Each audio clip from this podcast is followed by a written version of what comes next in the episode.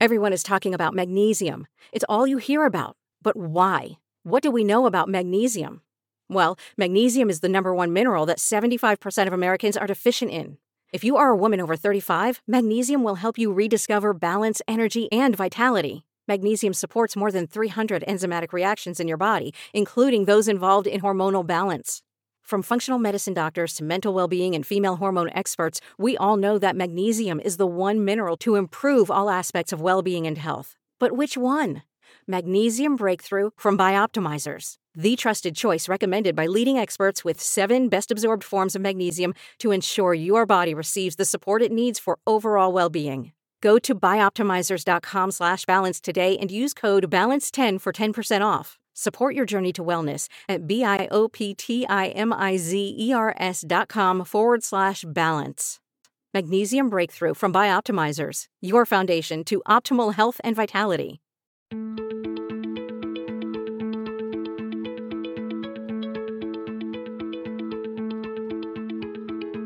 I'm Nil Zacharias, and you're listening to Eat for the Planet.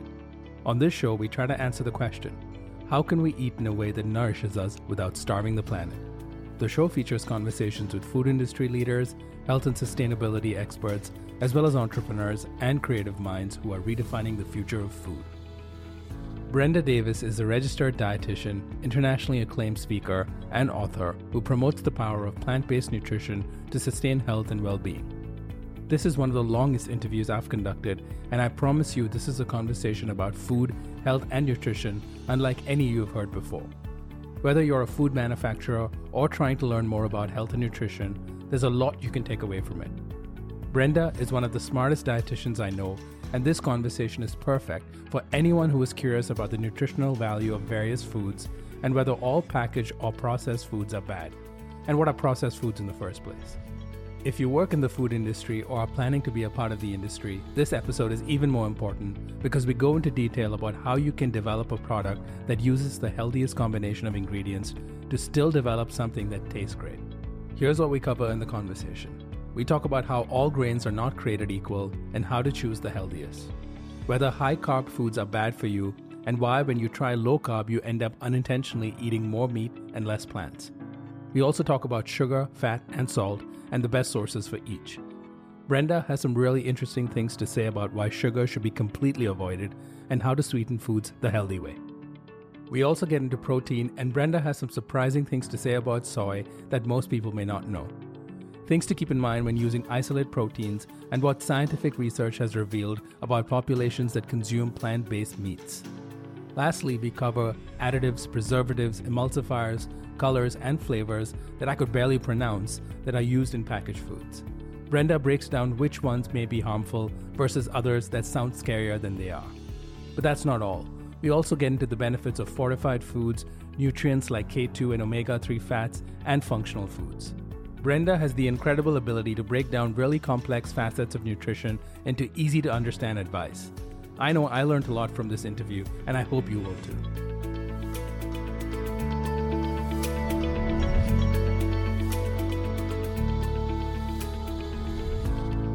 Brenda Davis, thank you so much for joining us on the Eat for the Planet podcast. Well, thank you so much, Nil. Glad to be here.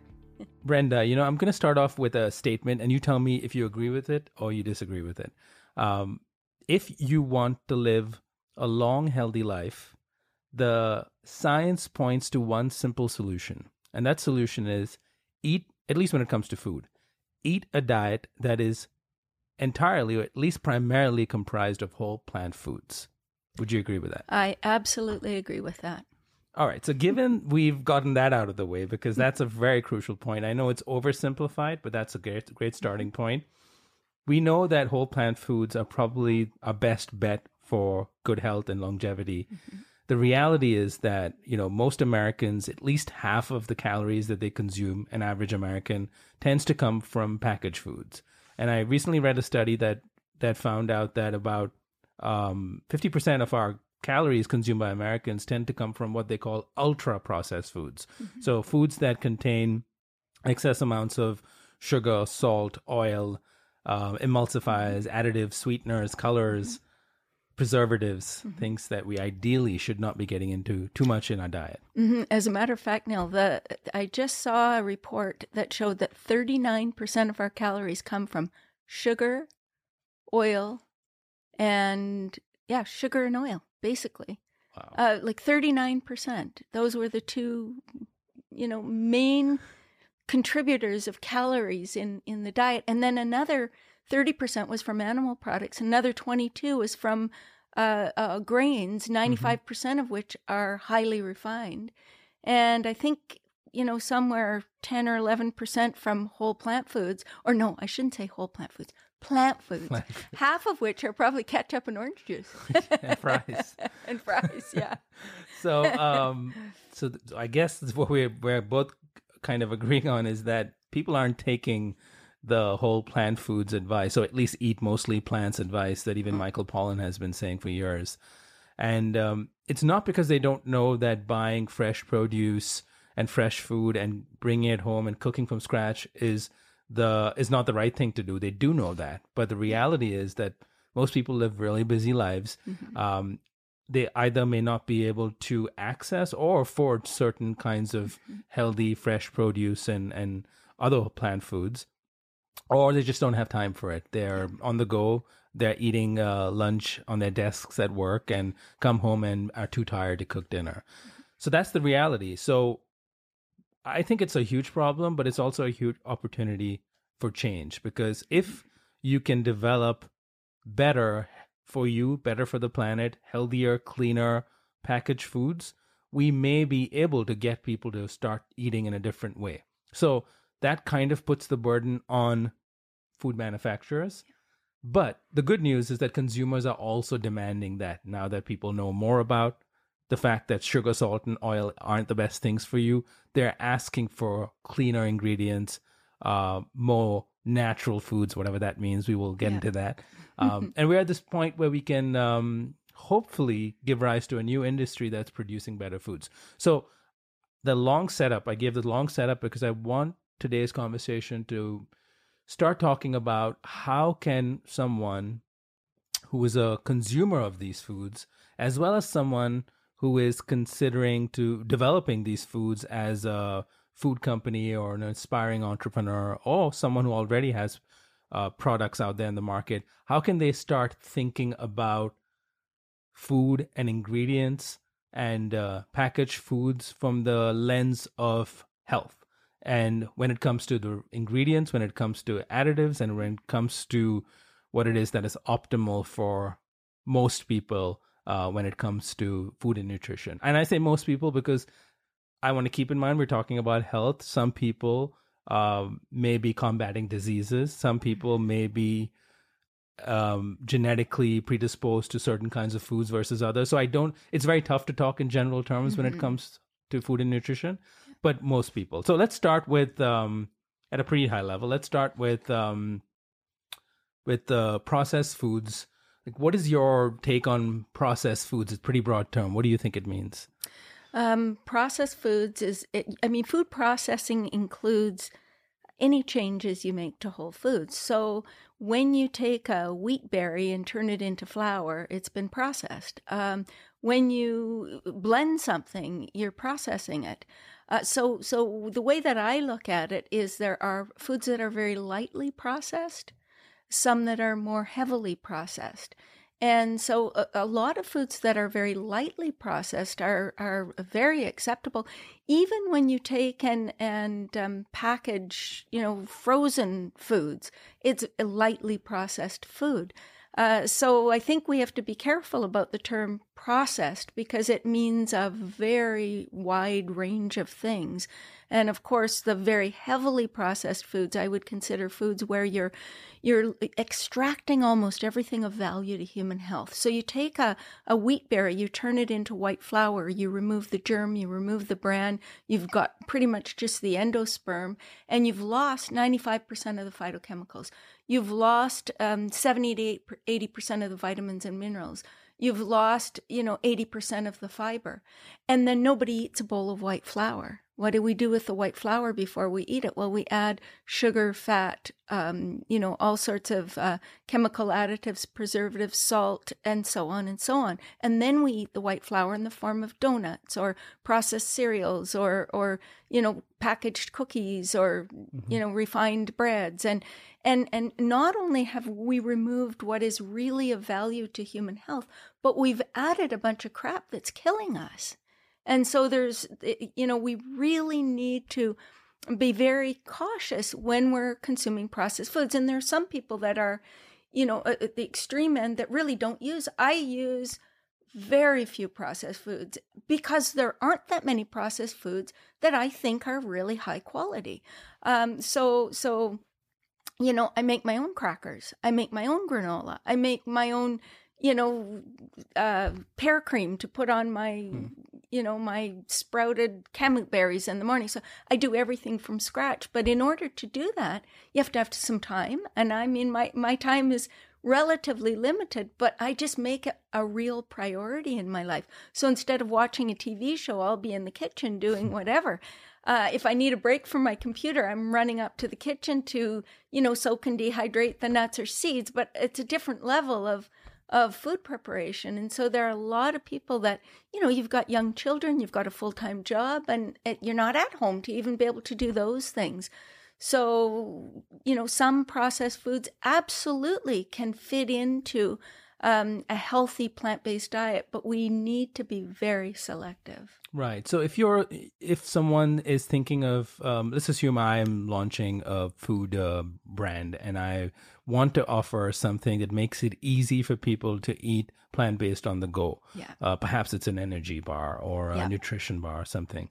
Um, if I were th- thinking through the ingredient list that I need to come up mm-hmm. with to create something that is um, that can be packaged that won't go bad e- easily.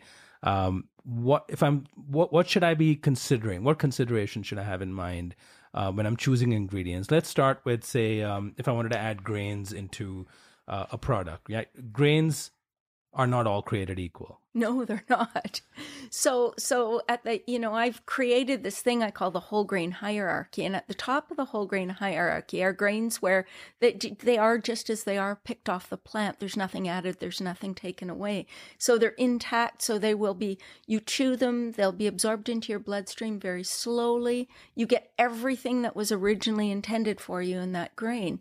If you cut the grain and turn it into, you know, oat groats into steel cut oats, you're exposing the the, grain to a little more oxygen. And then you roll the grain, you're cr- increasing the surface area a little more and exposing it to, to more damage. Then, you know, a, a step down, you're shredding the grain, then you're grinding the grain, then you're flaking the grain, then you're puffing the grain. And as you go down that list, you're increasing the surface area more, you're increasing the glycemic impact, which means how rapidly it's absorbed into the into the bloodstream and how it well it can sustain your blood sugar levels and and you're destroying nutrients. So so even within even if you choose a whole grain and not a refined grain there's various levels of processing of that grain. And so if you're doing a product you you know ideally you would take the grain and sprout the grain. And then you you reduce anti-nutrients you release stored forms of nutrients and the phytochemicals increase probably 500% so, so that would be absolutely ideal. So if you could sprout and then uh, dehydrate quinoa or something like that.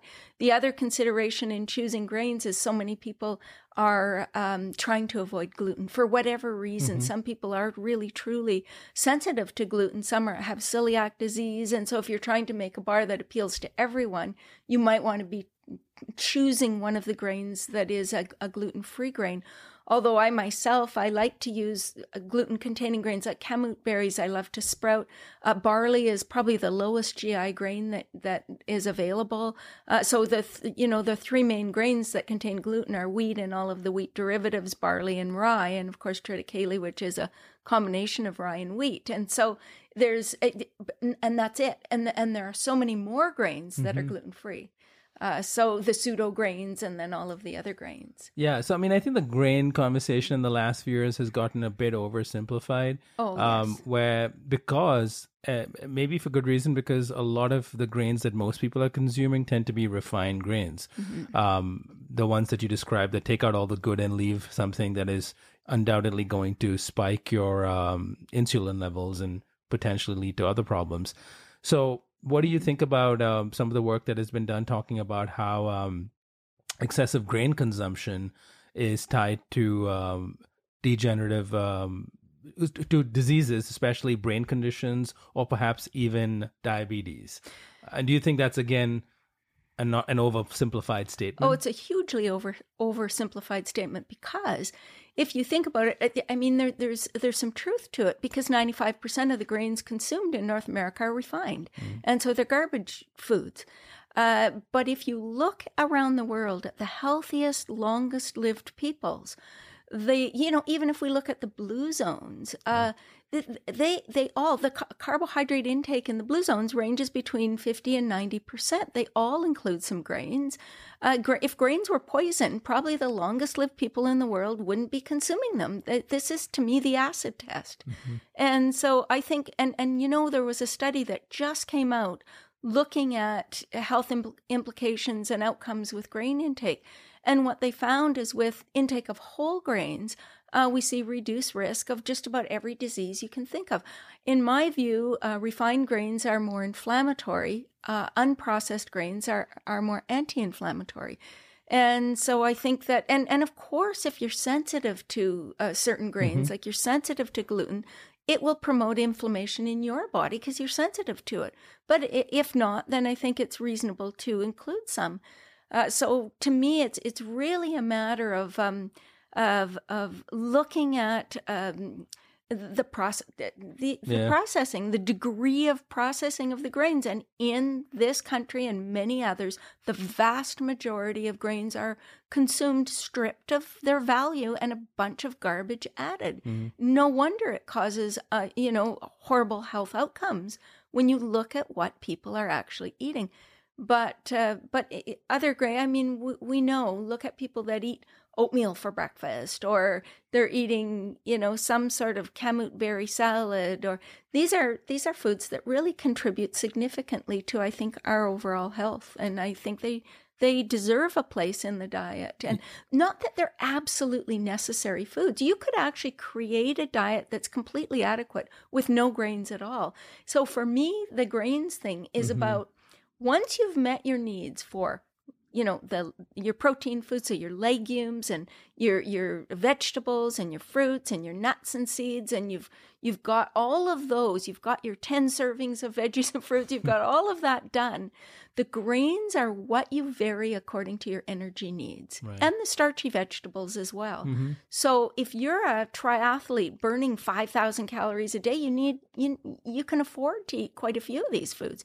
If you're a senior lady who is not moving very much uh, uh, just a sedentary person and you don't need a lot of calories the number of servings you may require is really very small hmm Yeah, and you know grains. Um, uh, uh, one last question on grains before I get into the broader issue of of carbohydrates because it is a lot of people assume when you're talking about carbs, you're talking about bread and grains, which is not true. Yes, Again, um, but is for, are fermented grains any better for you? I mean, I have heard some people talk about if you are if you are going to have a product with bread or something in it, um, sourdough or fermented breads are better because they are easily digestible. What is your understanding of? Yeah, and they they also have a lower glycemic impact. Um, and of course, when we ferment foods, we can produce some probiotics, uh, which can be beneficial. Although if you are baking bread, you're probably destroying those. Mm-hmm.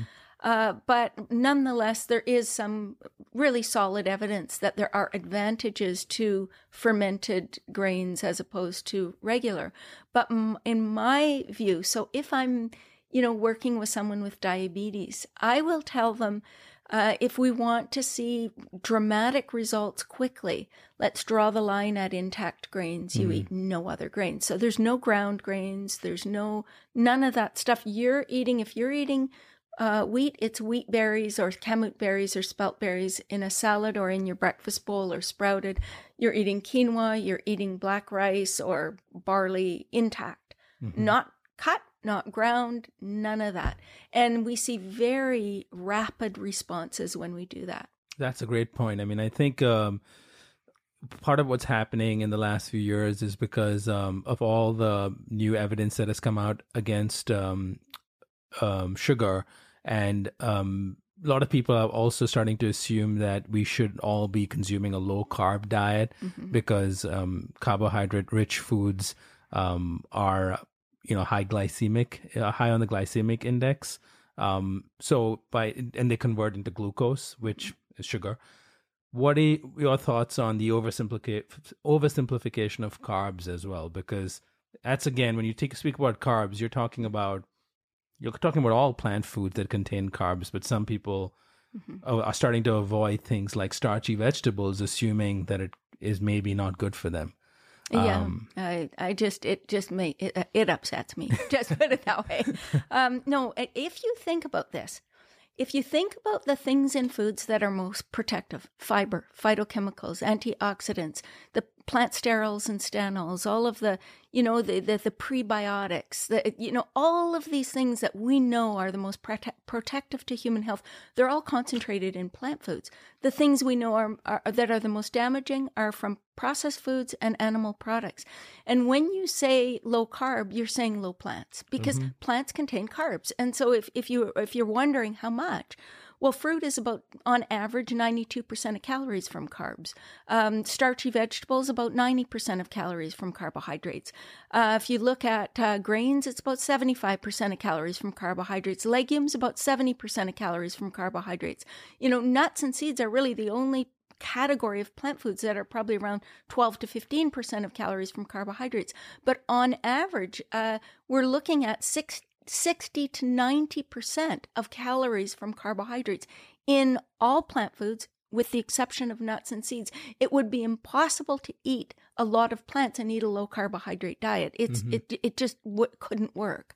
Uh, so to me, um, you know, we, we have so much evidence in favor of eating a, a predominantly plant based diet. People that are saying low carb are saying high meat because uh, mm. the only foods that have no carbs are meat, poultry, fish, uh, of course, you know, oil. Um, and other than that, you know, eggs, uh, dairy even has a little bit of carbohydrates. Yeah. So, so we're talking about a heavy meat diet, and to me, there's no justification for that. And just a slight tangent on that, since you mentioned it, I think part of the reason some people think that they find um, some success on those diets in the short run is because, again, when you tell people to cut out uh, all um, carbs essentially most people are cutting out refined carbs from because that's what their diet comprises of. Yeah. and by virtue of cutting out refined carbs they may experience some uh, weight loss and temp- oh, short-term health benefits. No question. Absolutely positively because you're you're eliminating processed foods. Mm-hmm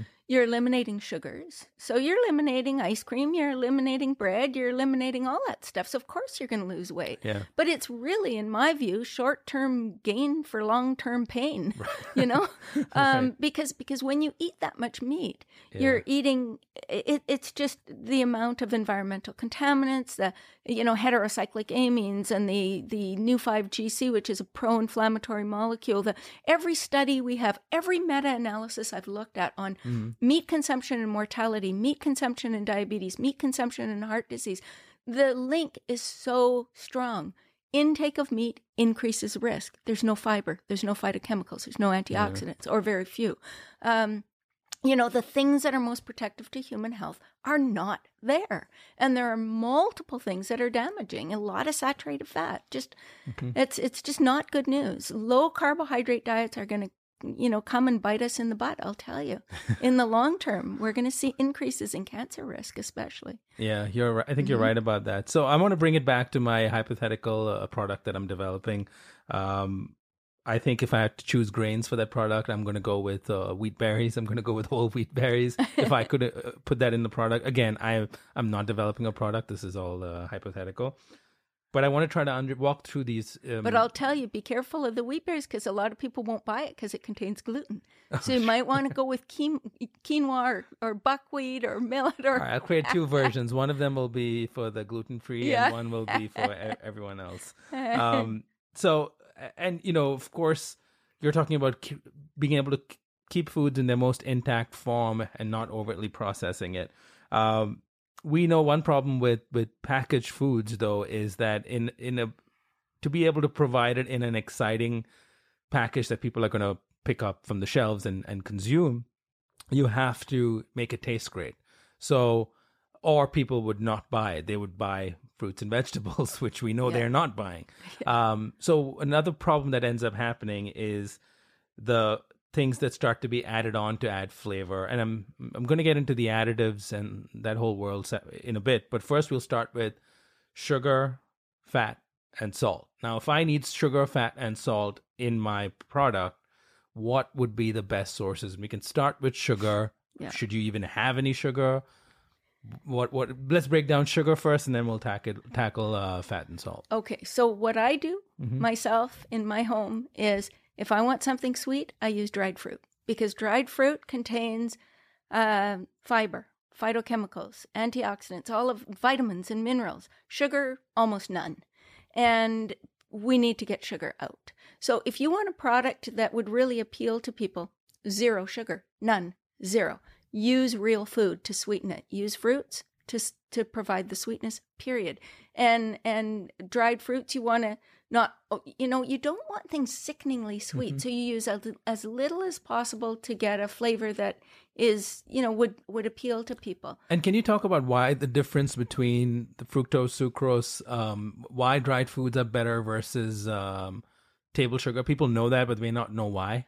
Yeah, so I mean, you know, dried fruits, as I mentioned, contain vitamins, minerals, fiber, phytochemicals, all of the good thing things that fruit contains. It's just dried; the water's been taken out. Whereas sugar, uh, white sugar has nothing, calories. Period. It's pure carbohydrate. Uh, it, it- you look at something like brown sugar. Well, there's trace amounts. If you wanted to get even 10% of the RDA of a nutrient from it, you'd need to eat two cups. Uh, and then other sugars like a, a you know agave syrup or or you know, all of these other sugars, uh, they may contain trace amounts of nutrients, even coconut sugar, whatever. They're small amounts of nutrients, uh, but uh, huge amounts of, of of sugar. And to me, I would prefer to get the sweetness from something that comes with more fiber and so forth. Some types of sugars, so we look at, at sweeteners that are very high in fructose, like agave syrup, for example. Uh, fructose is your your it literally has to be dealt with by your liver. And so your liver has a limited capacity to deal with fructose, and it deals with the amount of fructose in fruit pretty well, from my understanding. But when you extract it and concentrate it and add it to foods, you very quickly overwhelm your liver's capacity to deal with it. And what happens when you do that, especially when you're over consuming calories? So our bodies have these amazing storehouses of fat where you're mm-hmm. you can store almost unlimited amounts of fat in your adipose tissue. And that's what adipose tissue is for. But if it's coming in so quickly that your liver can't shuttle it to the to the adipose tissue fast enough, it actually gets converted into fat and stored right in the liver. Some of it gets shuttled to the pancreas, and even if the pancreas has as little as 1% uh, fat, it, it, it, it puts beta cells to sleep. Uh, so, so fructose, whatever glucose does to the body when consumed in excess, fructose does it in it's like hyper uh, style and so it's it's you know we get um, accelerated non-alcoholic fatty liver disease from fructose compared to glucose. So there's some sweeteners that really we need to think twice about. And so a lot of people who think oh well it's a au naturel sugar. Sugar is sugar is sugar. We want to minimize our intake period. We eat too much of this stuff. And so, if we're going to sweeten something, to me, ideally, you're using uh, dried fruit. The the one sugar that actually contains some value is blackstrap molasses. Mm-hmm. So if you're using organic blackstrap molasses, you're actually getting in two tablespoons about the same amount of calcium as a glass of milk, about 300 milligrams, and about the same amount of, of iron, iron right? as an eight ounce steak. so it it actually has some nutritional value, but there are not many other sugars that provide that kind of nutritional punch. Yeah, and what about you know you see a lot of uh, products these days sweetened with um, organic stevia, for example. Yeah. What, what do you think about that too? Um, well, you know, organic stevia would be it's. I mean, it's really a leaf mm-hmm. that's that that's naturally sweet tasting. And some countries, it's kind of like the main sugar alternative that, that are used in sort of sugar free products. And and to be honest, I think that if you're using a sugar alternative, it's safer than some of the others. I I've heard a little bit about monk fruit and and about some of the sugar alcohols that may be mm-hmm. uh, not like xylitol. Is that one of the sugar? Yeah, alcohols? erythritol so. and mm-hmm. these, you know, so so those. They, they're a little hard on your gut. mm. So you can get a lot of cramping and stuff when you eat too many of them, maybe diarrhea. It's not it's not it's not all good. Um, but I, I, I think in in terms of which would be better, I think stevia definitely a better choice than most other artificial, you know, and it's not artificial, but most artificial uh, sweeteners. Uh, I'd steer clear of them. And what we know is that they actually um, may damage our gut microbiota. And this mm-hmm. is like dysbiosis is a sort of a having too many unfriendly gut bacteria as opposed to the friendly gut bacteria. And, and we're only starting to recognize the um, huge, overwhelming effect that has on human health, right to brain function. It affects everything. And so we really want to be as much as possible limiting our intake of things that destroy our gut microbiota. That's great advice. I mean, that was so useful. You packed so much in there. So I'm now left with the sprouted quinoa or, or wheat berries uh, with dry fruit as my most preferred sweetening option if I'm creating this product. Yeah. um, for whatever reason, if I'm deciding to add f- fat to it to bind it together or for some other function or for the taste and flavor, um, let's break that down a little bit. A lot of uh, packaged foods tend to have uh, refined oils in them as the only fat. I'm not saying that's the only source of fat available. Um, a lot of new products now are starting to put in um, uh, DHA, EPA derived from algae uh, as another source of fat. Can you break down fats a little bit? Why should be pe- why should people be concerned, or should they be concerned about oils in their packaged foods? And is there good and bad and ugly amongst them? Yeah. Oh, yes. There's. I like that. Good, bad, ugly. Uh, yeah, and and yes, we should be concerned about fat added to foods. Uh, we too, you know, we tend to eat too much fat, but more than the amount. You know, if you look again at the blue zones, the amount of fat consumed, um, the Okinawan six to ten percent of calories from fat. But the people in Ikaria, Greece, uh, 50% of calories from mm. fat, and they're all blue zone. So there are sort of wide ranging amounts of fat that people consume and can still it's and it's true with with macronutrients generally uh, if they're coming from whole foods it's not as big of an issue the percentage for example but in terms of best choices of fats again it's like the the carbohydrates Whole plant foods is where you want to get your carbohydrates. Whole plant foods is where you want to get your fat. So if you're adding fat, my choice when I make a bar or a cookie or whatever is um, tahini, uh, almond butter, uh, nuts and seeds. I would, you know, blend into butter. It, that's what I would use. If it's a product that could use avocado, that could work as well. Um, fat, again, I think it's important for people to understand that, that fat is critical to human health. We need it for our brain function. Mm-hmm. We need it for the functioning of our of all of our vital organs. But every cell, every cell in the body, the cell membrane is made of fats, and we need them for you know cell to cell communication, just the functioning of those cell membranes. And so it's not something we want to you know, get rid of fat completely, but our choice of fat is very important. And so, you know, the good is fat from whole plant foods. Um, and and you know, more unsaturated and monounsaturated fat, getting enough essential fatty acids. And, and, you know, the bad to me would be, um, saturated fats. Uh, there, we, we need to limit them. Even the American College of Cardiology, the American Heart Association say not more than five to 6% of calories as saturated fat. And what's interesting is probably 5% of the population gets that. And that's right where vegans are. And they're about 5% of the population. Mm-hmm. Nobody else is, is consuming the sort of the recommended amount of saturated fat. And then the ugly for sure would be trans fats, which this year should be eliminated from the food supply, uh, and damaged fats. So fats that are heated to high temperatures. So you cook french fries and you're heating oil over and over again, dipping the the the the food into it and and uh, this is really not good news because products of oxidation form that are very damaging to human health and so we want to minimize that sort of frying of fats uh, and and so I would be using nut and seed butters in that bar as mm-hmm. opposed to or nuts and seeds as opposed to oils. Right. And what about um, are there differences between oils? Because um, say for example, are avocado oil or um, say macadamia nut oils superior to um, canola oil? Yeah, so so it, oh, it depends how you use it, even. Yeah, it depends how you use it because some oils would be very susceptible to oxidation. So if you cook with them, bad news, they would smoke at a fairly um, low, low, temperature. temperature yeah.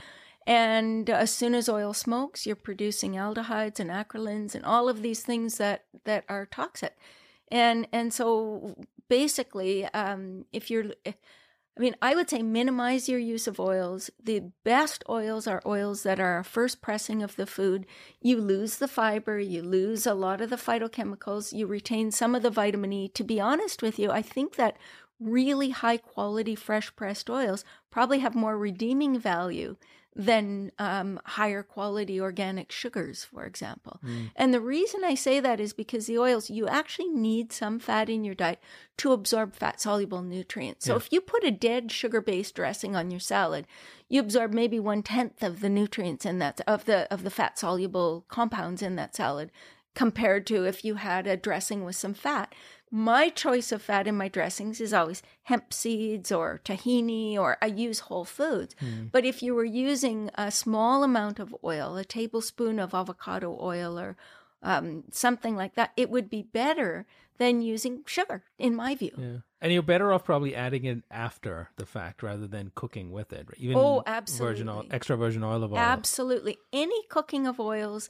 can hmm. destroy mm. some of the it can cause oxidative damage so definitely adding them after would be preferable although some sometimes you need something to prevent sticking or mm. something like that and of course you can learn to braise in broth or wine or water or whatever you want to use um, and that that can work too and then if you add any sort of like let's say you, you're making something you want a bit of sesame flavor you want to add the sesame oil well you can add a few drops. You don't need much to give that flavor. Mm-hmm. or you can add some sesame seeds on top or something like that. So you have choices. Yeah there's so many choices when you really start to think about oh, it. Uh, yes. uh, we act like we're so limited with the options that we're given.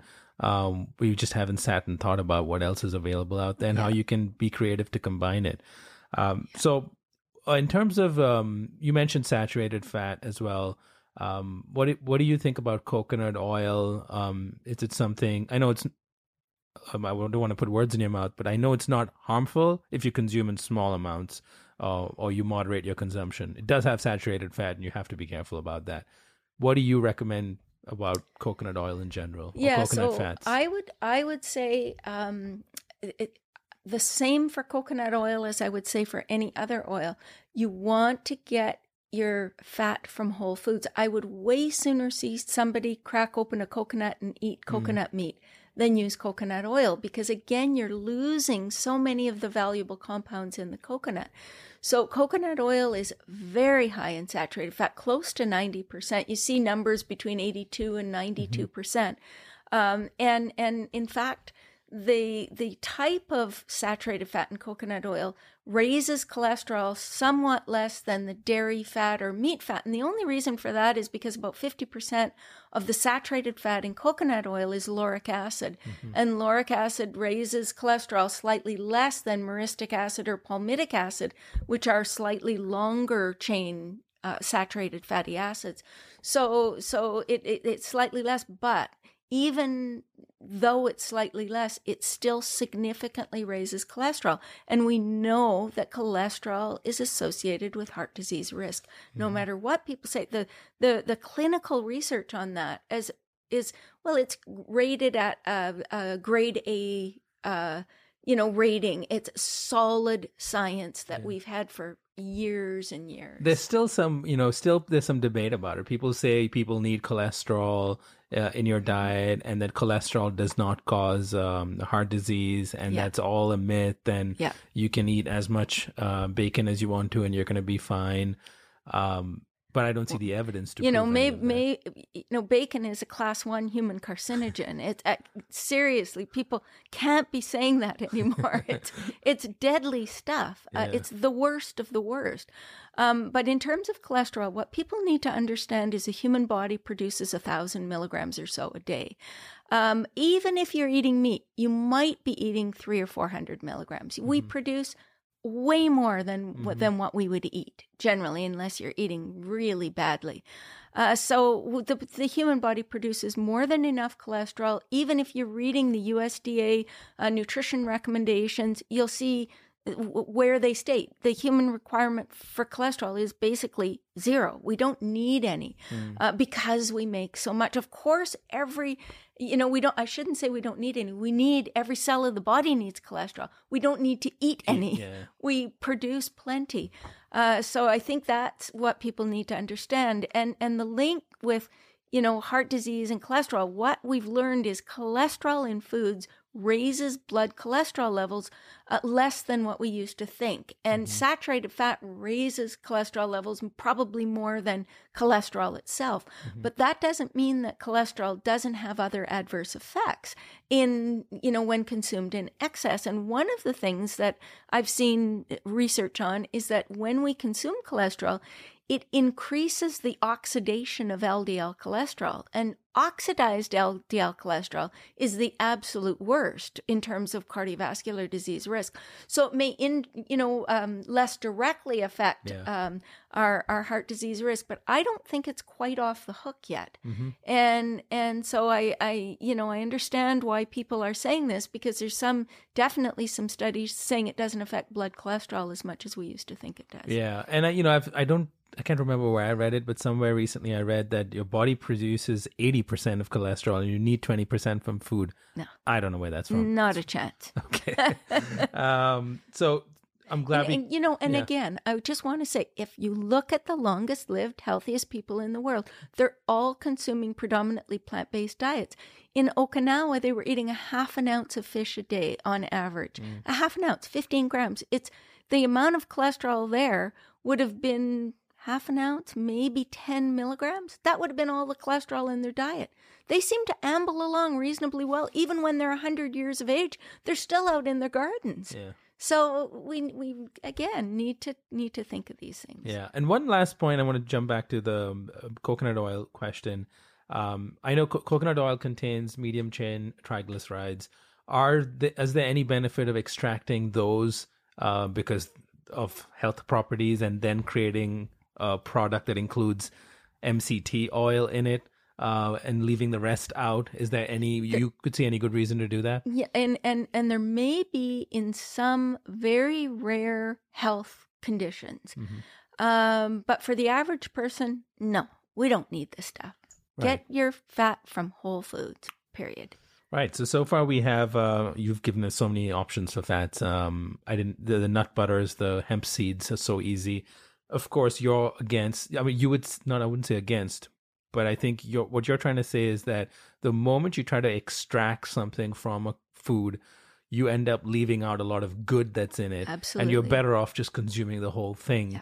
um, and and that's the best bet so yeah use coconut use mm-hmm. nuts use seeds use in some you know products or some um, uses. You may even be able to use avocado, uh, but but as much as possible, stick to the whole Right. foods. So let's shift to um, salt, which is I know there's been some controversy debate also around salt lately. Um, the conventional thinking has been it leads to too much sodium, leads to hypertension.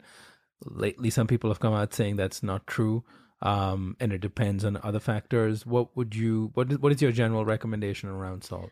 I think that the evidence is overwhelming that excessive salt contributes to high blood pressure. Uh, it can also contribute to osteoporosis and stomach cancer. So most health authorities, even you know in the United States and Canada, the maximum recommended intake is 2,300 milligrams a day. If you have high blood pressure, it may be 1,500 milligrams a day, or if you're at high risk for uh, high blood pressure. So um, the average person is probably eating about 3,500 milligrams per day. So most people need to reduce their intake of sodium. And the interesting thing is 80% of sodium comes from processed foods. Salt makes foods taste more appealing. There's no question. So if you're preparing a product and you're trying to get a flavor, you may, you know, you may be wanting to use some uh, s- a, a bit of sodium. Some products you don't need to, but it definitely may uh, enhance the flavor of the product. But you wanna you wanna be using the lowest amount possible to achieve the flavor. So so we see um, huge ranges of sodium in veggie burgers, for example. So you see some veggie burgers five or six hundred milligrams in a burger, and others two or three hundred milligrams. The two or three hundred milligrams to me would be a more desirable kind of range. And uh, we just want to be as responsible as possible. Then the other thing to think about is is uh, you know salt. Um, if we're using salt in our products and you want to stick to au naturel sea salt or whatever, I would still go for iodized sea salt because we are.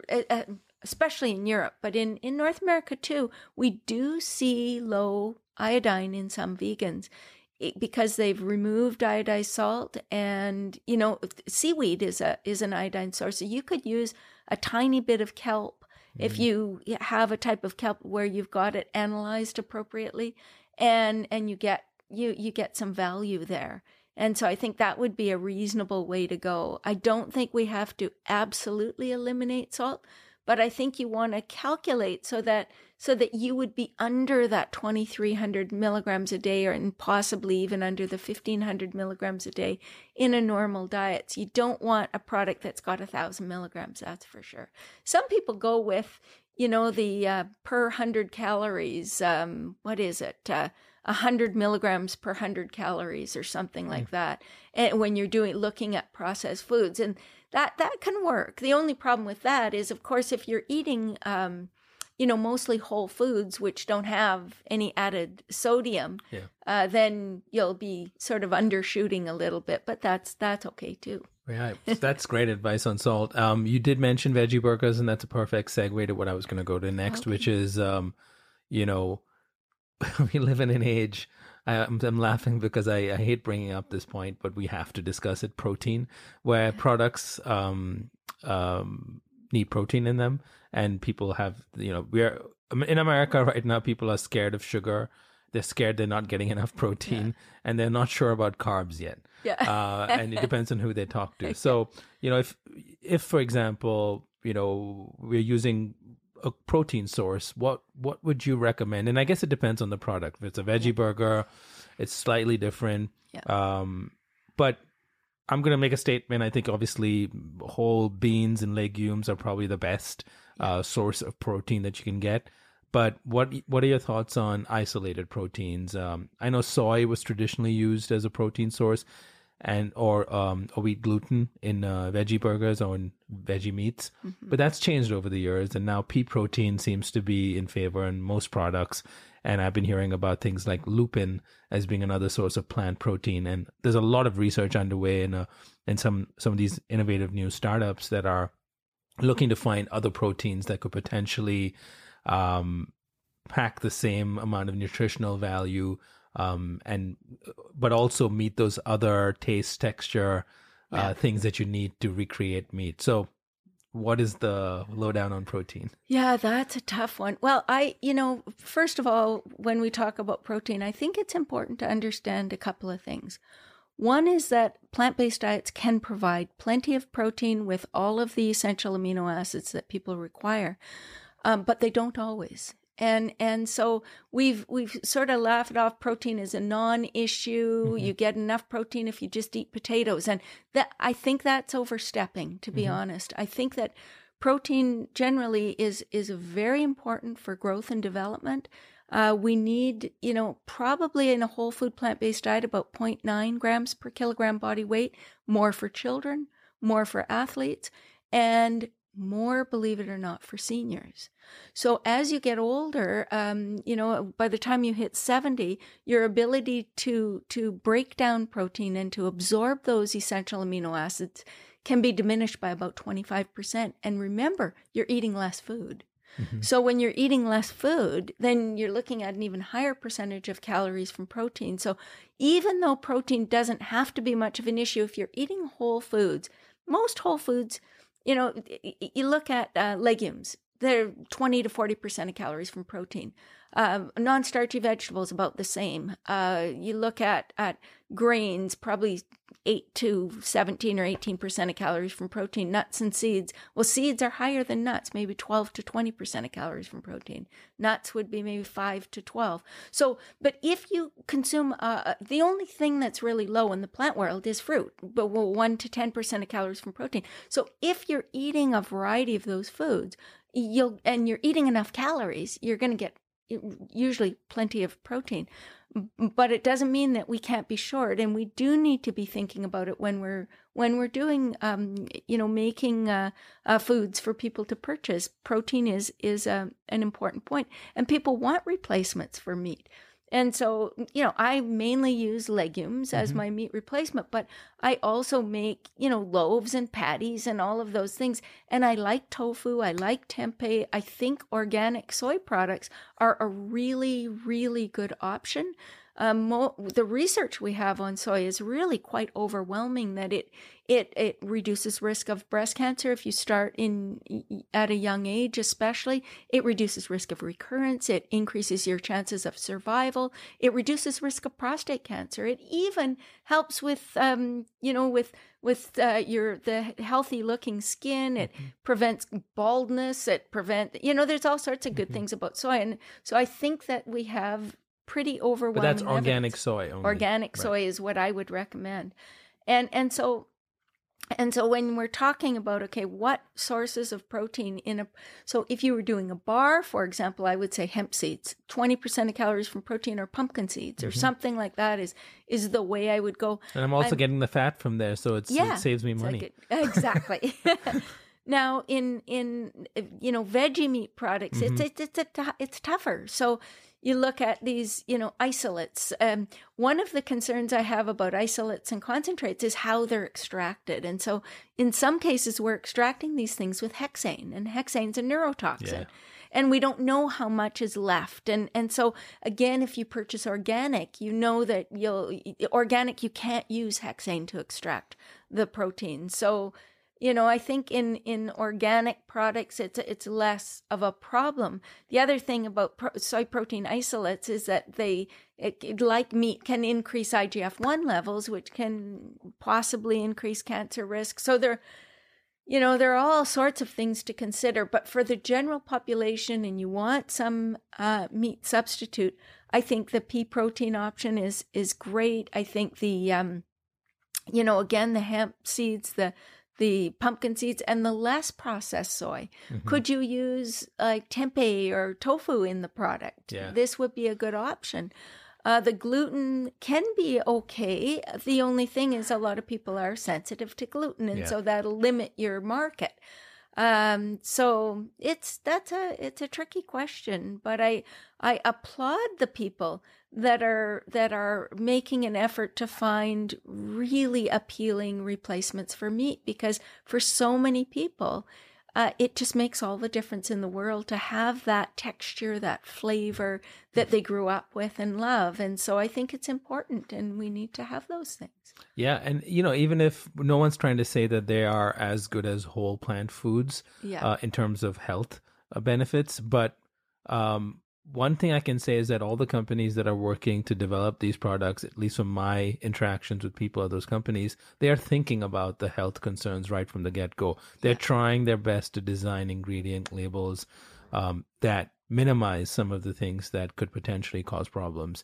Um, are they perfect yet? No, but I think they're they know they have to work harder to get there, Yeah. so that when we reach the point when more people are consuming these foods versus meat, we don't end up with some new health problems that we well, didn't have and before. that's that's the other thing now that we know is that is that we know that people who are consuming even you know not the best veggie meats, for example, like the Adventists. Um, Mm-hmm. You know, we think about the Adventist Health Study. We know that these products, relative to meat, are Can you talk a little bit more about where the, the Loma Linda, they're from Loma Linda, Yes. majority of them. People may not know what the the amazing data about the yes and, and from there. absolutely. So so they use these products. They're still one of the blue zones Mm-hmm. you know? Um and and we know less kidney disease and all of that with with veggie meats than with with meat a less cardiovascular disease all of that. So even if they're not perfect they're a heck of a lot better than the alternative. So um you know the adventist health study we actually have been following three populations of people where we're comparing similar health conscious individuals with different dietary patterns. So with the Adventist Health Study 2, this is not just Loma Linda, it's Adventist all over North America, including Canada. And so th- this this particular study, what they're doing is they're comparing um, Adventist meat eaters, Adventist semi-vegetarians, pesco-vegetarians, lacto-ovo-vegetarians, and vegans, and and they control for um, smoking, drinking, exercise levels, age, you know, all of that, gender, all of those potentially confounding variables, and they've got you know 96,000 people that they've been following since 2002 so we're getting a lot of results on sort of data about disease. And then there's another very similar study in the UK called Epic Oxford 65,000 people that they've been following for for you know since 1993 and then there's a new newer study from Taiwan comparing similar health conscious Buddhists who are vegetarian versus non-vegetarian. Mm. So we're getting some really interesting data. And and we're not comparing these people to the general population. As a matter of fact, the entire cohort, even the meat eaters, are at half the risk of mortality compared to the general population. So they're all at an advantage in terms of health. But if we compare within that population, the healthy meat eaters and the healthy vegans or vegetarians, here's what we see. Epic Oxford found a 32% risk reduction for heart disease. The Adventist Health Study found a 42% reduction in men. Uh, they didn't find any reduction in women, but 42% in men for cardiovascular disease and 55 for ischemic heart disease. The lacto-ovo vegetarian men, it was about 23%, so less less significant. But if we look at cancer, 19% risk reduction in Epic Oxford for the vegans, 16% risk reduction for the vegans in, in the Adventist Health Study 2.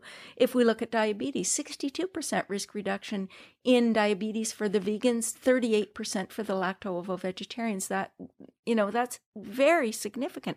If we look at kidney disease for lacto-ovo vegetarians and vegans combined, 52% lower risk in Adventist Health Study 2, 31% lower risk in, in Epic Oxford of kidney stones, for mm. example. And then if we look at cataracts in Epic Oxford, 40% lower in vegans, 30% lower in lacto-ovo vegetarians. In Epic Oxford, diverticular disease, 72% lower in vegans, 27% lower in lacto-ovo vegetarians. And remember again, we're not comparing to the general population. We're comparing to similar health conscious meat eaters. This is powerful, powerful information. That is really interesting. What you just outlined is just mind blowing. I mean, that people, more people are not talking about that and don't know about it. But that's something to keep in mind too when you're, uh, when we try to go too down the rabbit hole of per- perfection, we forget that the people who are choosing to eat more plant based foods in their diet are overall doing better. Yeah, and and that this is such an important uh, point, Nil, because when you think about what people in Epic Oxford are eating, uh, people in the Adventist Health Study 2 are eating. They're not eating necessarily whole food plant based mm-hmm. diets.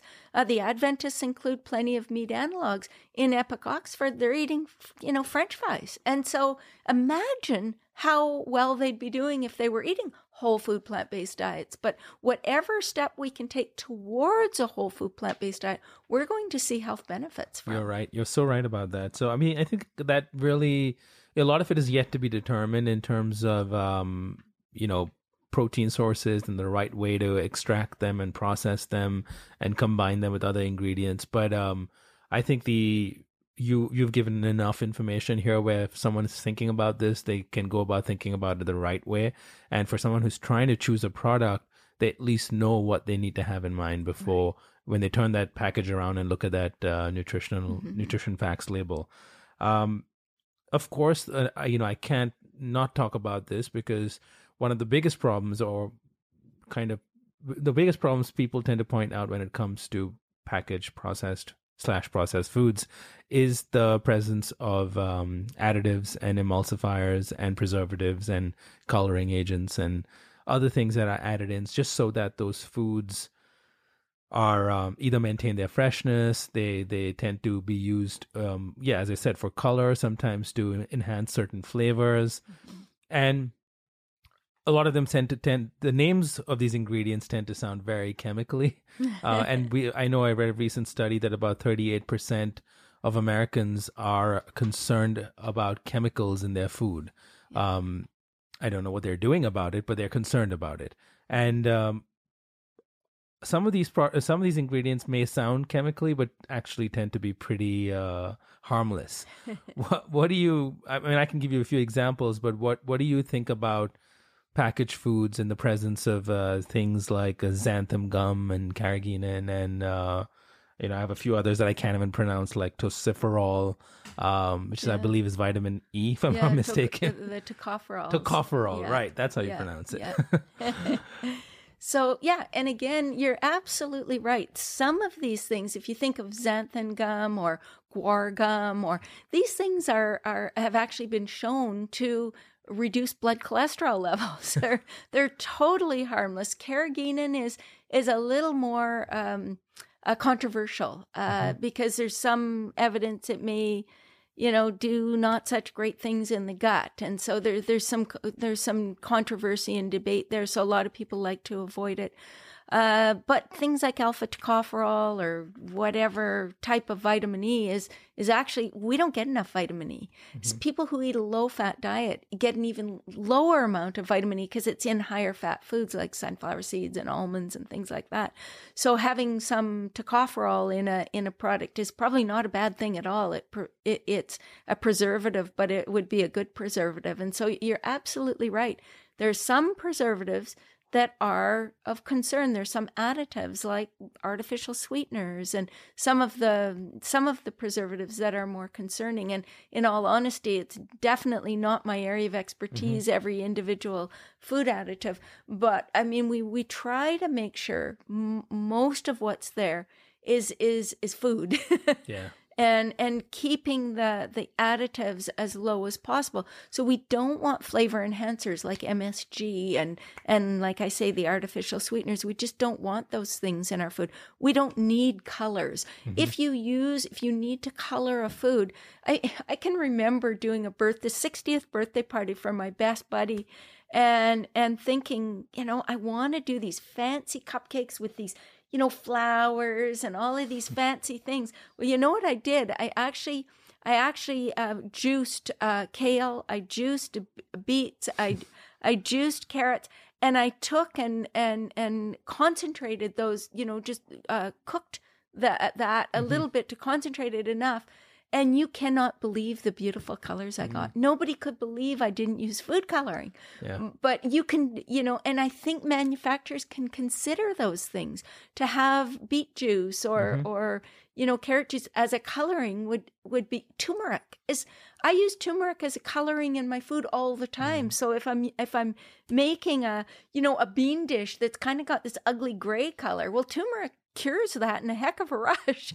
so and and what am I adding? I'm adding one of the most powerful anti-inflammatory compounds I can add. Yeah. So for food manufacturers, think think about what's naturally available to to to do the job that would actually be of benefit to people rather than uh, uh, provide harm. And some of them are doing it, and I think that's mm-hmm. uh, what you pointed out is so important. Is that people sometimes go for the cheapest, most available option, knowing yeah. it is not the best, when yeah. not because there aren't any other options out there.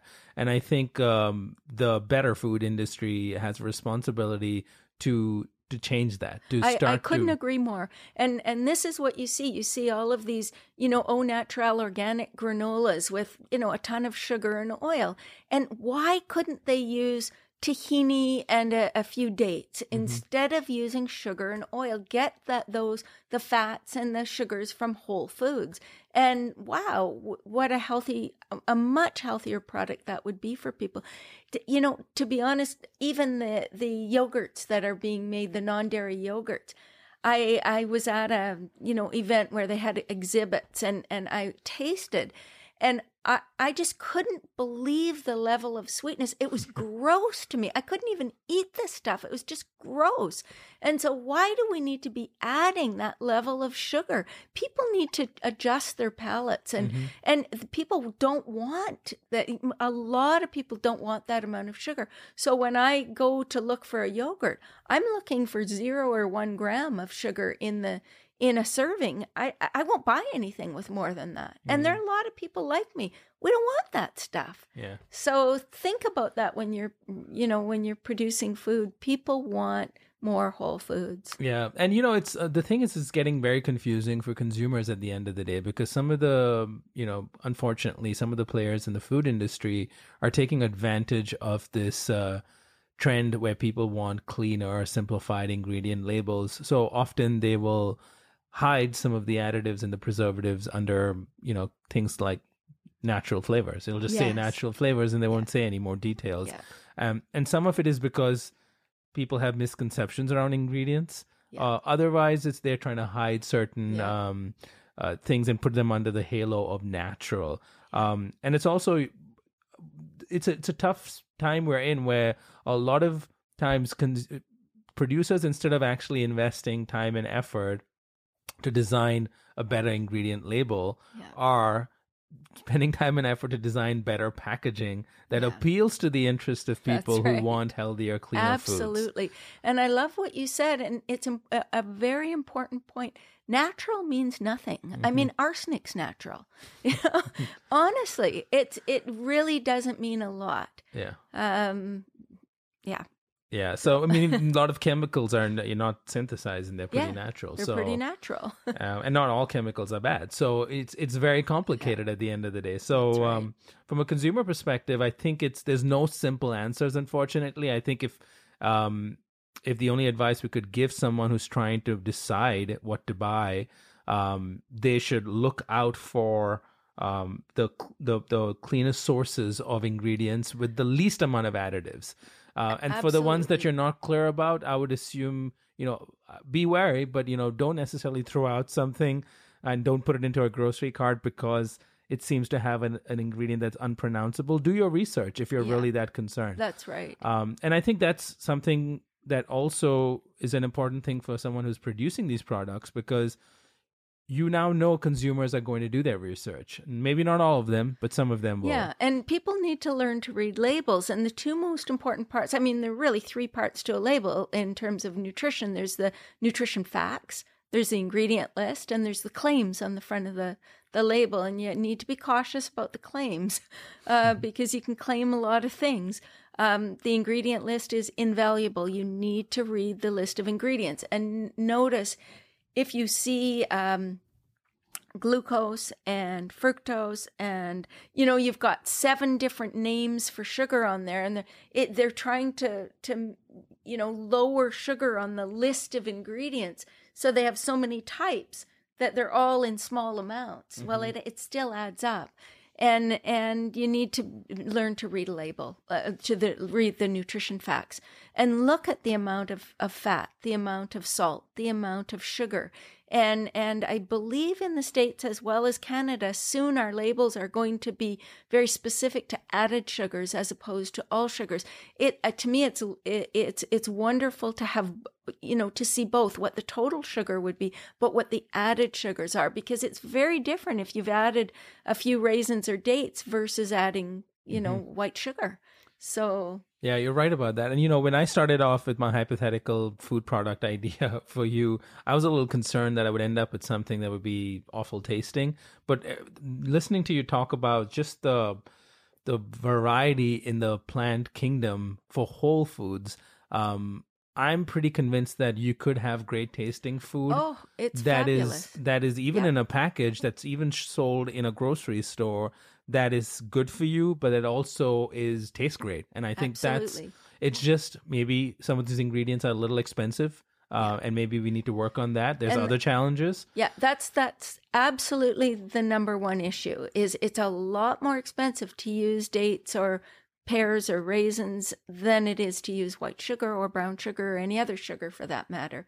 Uh, so that's that's the biggest issue, and our consumer is going to be willing to pay for that. Yeah. And I think there's a definite segment of the population that absolutely are willing to pay for that. Right, and so it's definitely not black and white. There's a whole spectrum of foods. Yeah. I mean, you could be you could be packaged foods and be terrible. Um, you know, just uh, potato chips uh, with nothing of any value in it, or the other end of the spectrum, you could be this uh, amazing uh, energy nutritional bar that is made of uh, sprouted quinoa or wild berries and sweetened with um, dates and yeah. Uh, with um, hemp seeds as a protein source in it, yeah. and uh, perhaps a little salt if you need to add make yeah. the flavor good. But um, so it is possible, and I think you. I, I also really appreciated you getting into the veggie meats and the veggie burgers thing because you know that's such an important uh, category of the food industry right now, and yeah. um, it's important that we talk about those products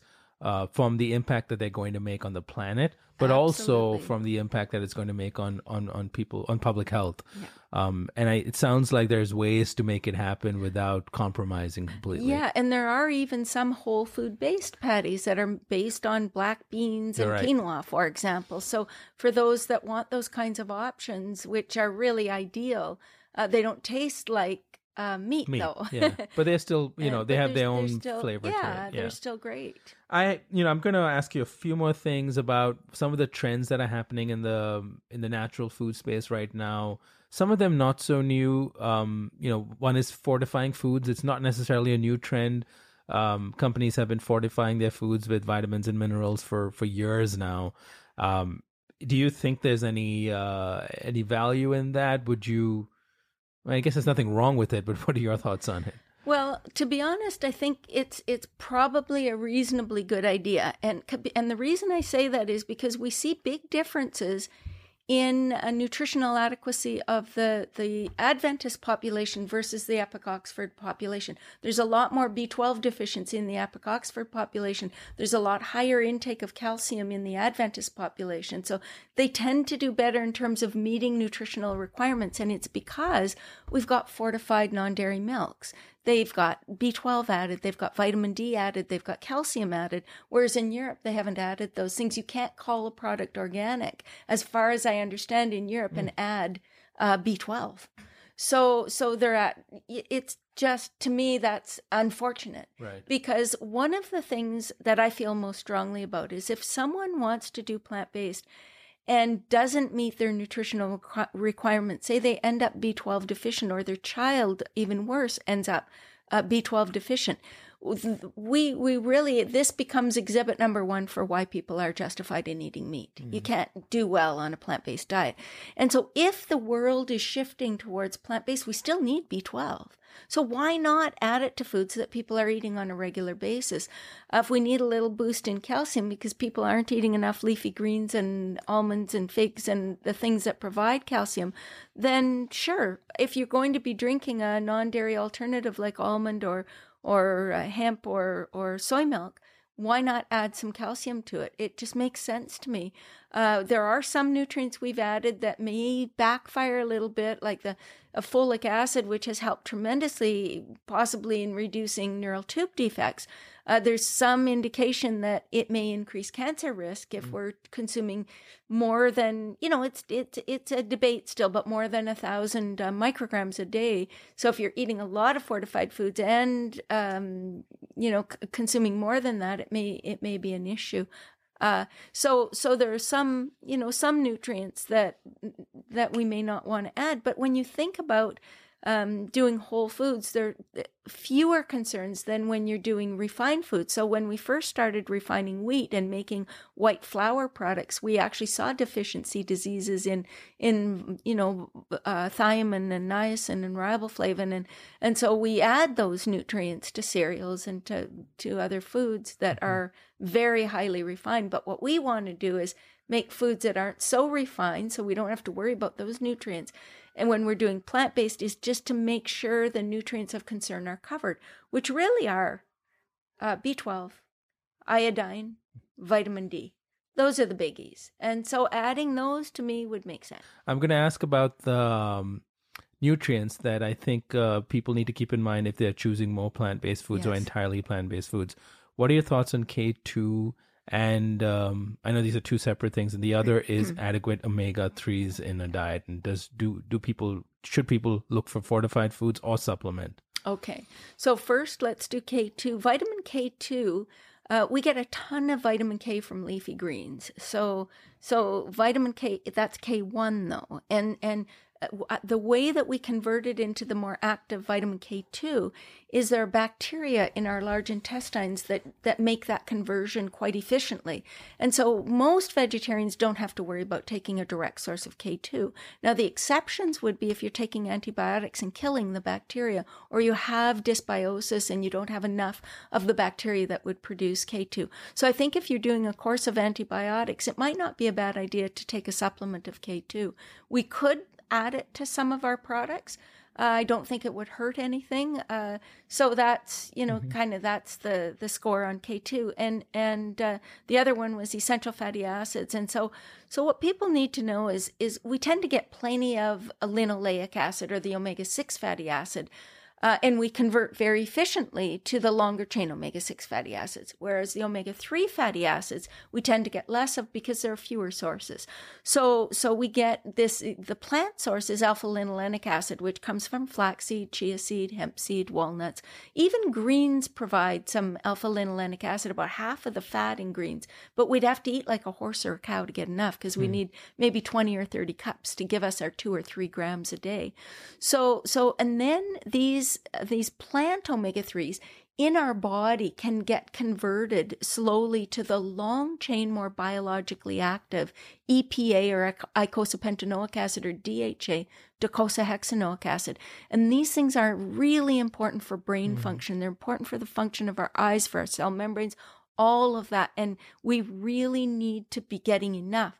Some people convert enough uh, some some people may not. So people with hypertension, high blood pressure, people who have maybe depression, people who grew up in cultures where they ate a lot of fish for many generations, they may not produce as many of the desaturase enzymes that convert the plant fat into these longer chain, more active fats that we need.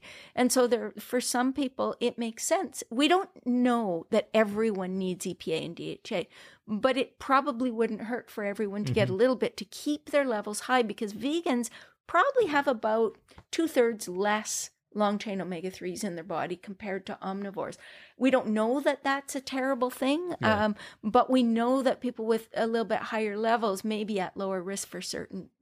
You mean you, it can't hurt to have more? No, it it it. it is there any is there any drawbacks there, to consuming too much flaxseed? Well, uh, yes, okay. actually. So so flaxseed contains cyanogenic glycosides, mm-hmm. which which actually could inhibit your production. It could be, they're goitrogens essentially. Mm. Uh, so so you could eat too many raw flax seeds. When you cook them, it's not an issue, mm-hmm. but when they're raw, yes. So you could eat almost too much of anything. Um, now, long chain omega 3s, uh, people eat fish oil thinking, you know, the more the merrier, because yeah. we used to think it protected against heart disease. Now it's a, a lot bigger question mark because we had so many fish oil failure studies. Like even the GISSI trial, when they followed people long term, they didn't they didn't there was no advantage to the fish oil. And i think it may be because when you take a, a thousand or two thousand uh, milligrams of, of epa and dha these are the most highly unsaturated fats in the human diet. That which means they're unstable they'll go rancid quickly.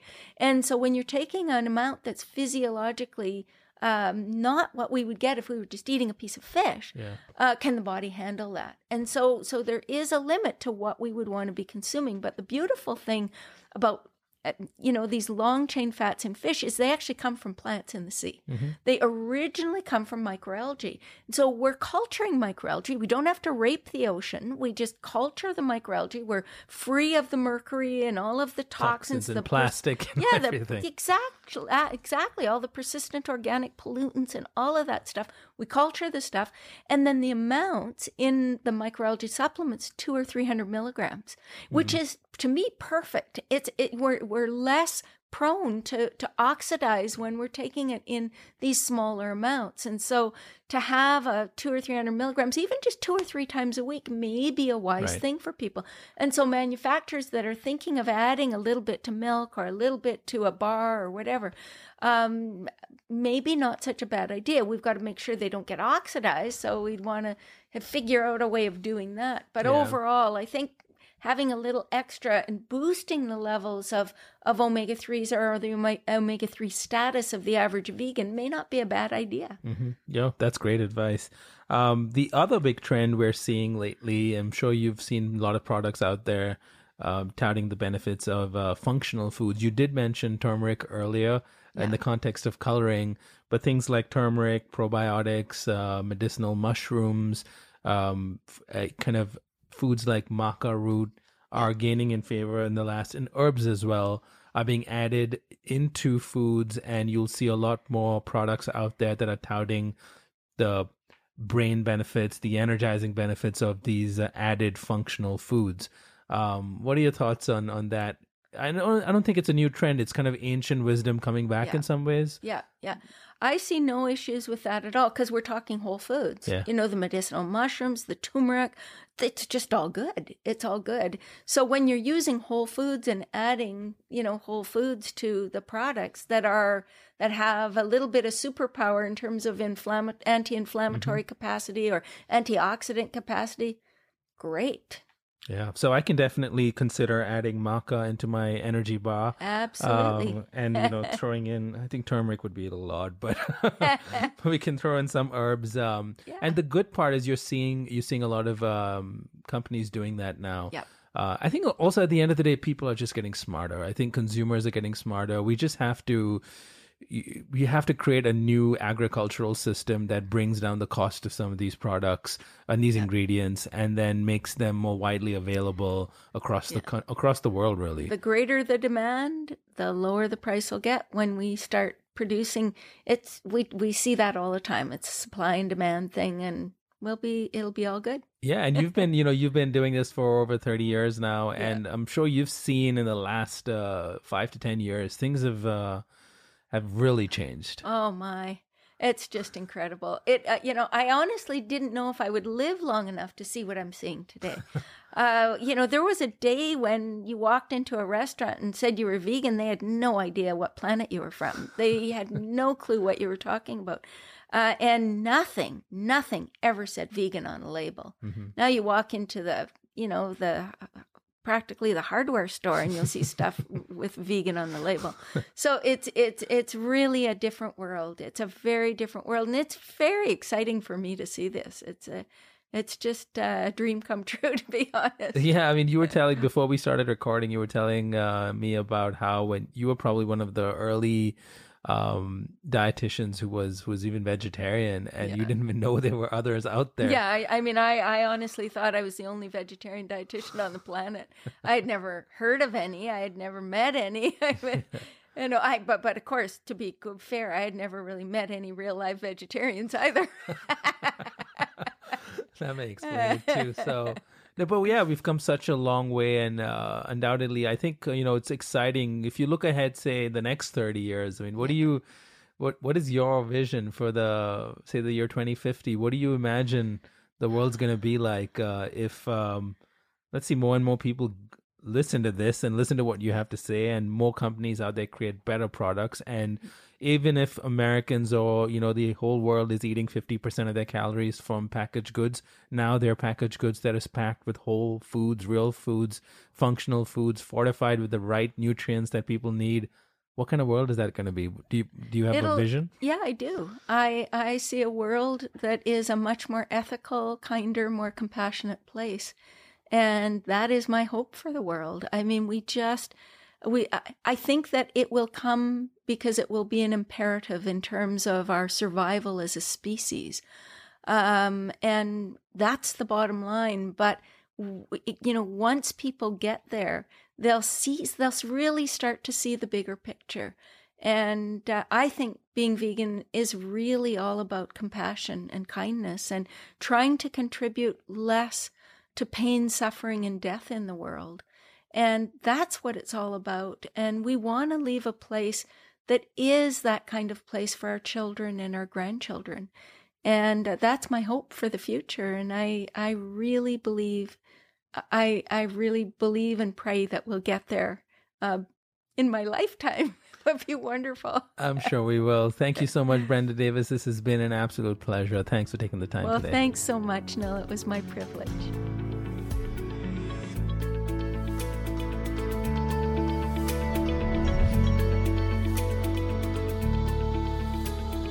You've been listening to Eat for the Planet with Nil Zacharias.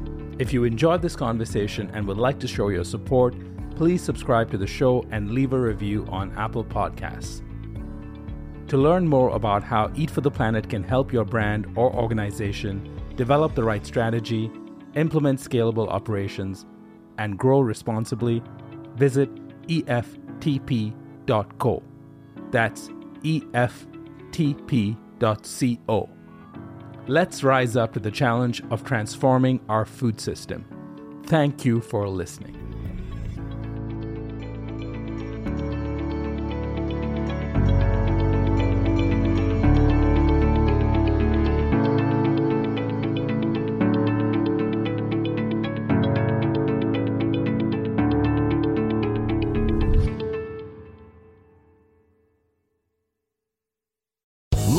Casino asking people what's the weirdest place you've gotten lucky? Lucky? In line at the deli, I guess? Aha, in my dentist's office.